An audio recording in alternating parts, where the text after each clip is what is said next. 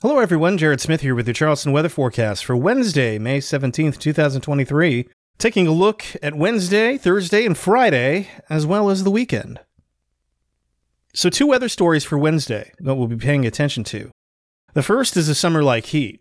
We're going to start the day around 70 degrees, and we'll warm into the low 90s in the afternoon ahead of the second weather story, which will be thunderstorms, possibly packing some heavy rain and maybe even some strong wind gusts.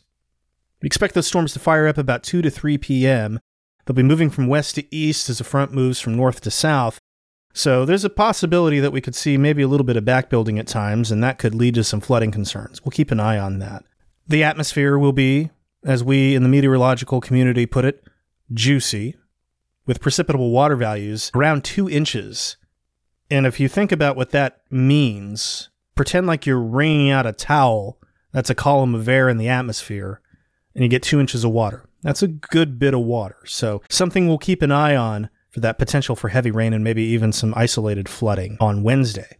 Now, that backdoor front is going to push southward across the area and stall out to our west on Thursday with a wedge of high pressure that'll be kind of driving it in there. It's going to build back in in its wake. That's going to bring some northeasterly winds. That's going to bring some clouds, shower chances, and temperatures that'll be at least 10 degrees or more cooler.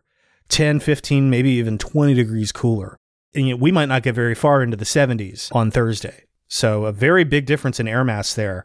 And those northeasterly winds are going to be on the breezy side too, especially as low pressure begins to spin up off the coast. And that northeasterly wind combined with a new moon may lead to some coastal flooding issues with the evening high tide, which will be roughly a little after 8 p.m.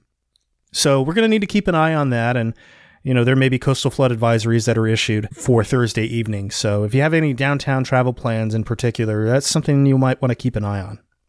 Friday will turn warmer. The wedge is going to start to break down. Again, that doesn't tend to last very long this time of year, just with sun angle being what it is.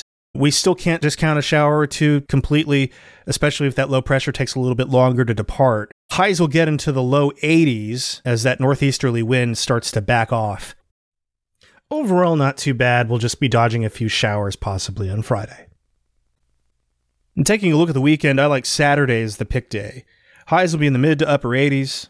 May have a slight chance of an evening shower or storm, but nothing too out of the ordinary, especially as we get into the warmer months here. Should be a pretty decent day. We should get most of it in rain free.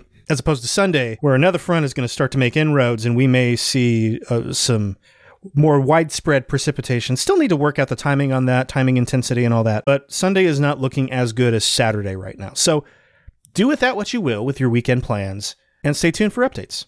Unfortunately, our search for the rain free weekend, this, that elusive rain free weekend in 2023, will continue.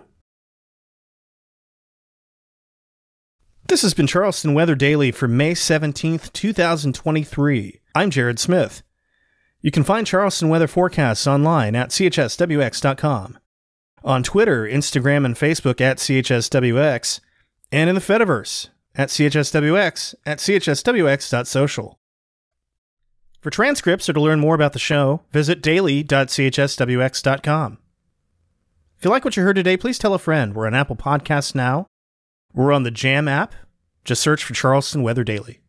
We'll be in the Google Podcast directory before too long, hopefully and in more directories over the next few weeks as well. So you're just not going to be able to escape it. Thanks so much for listening, and we'll talk to you again tomorrow.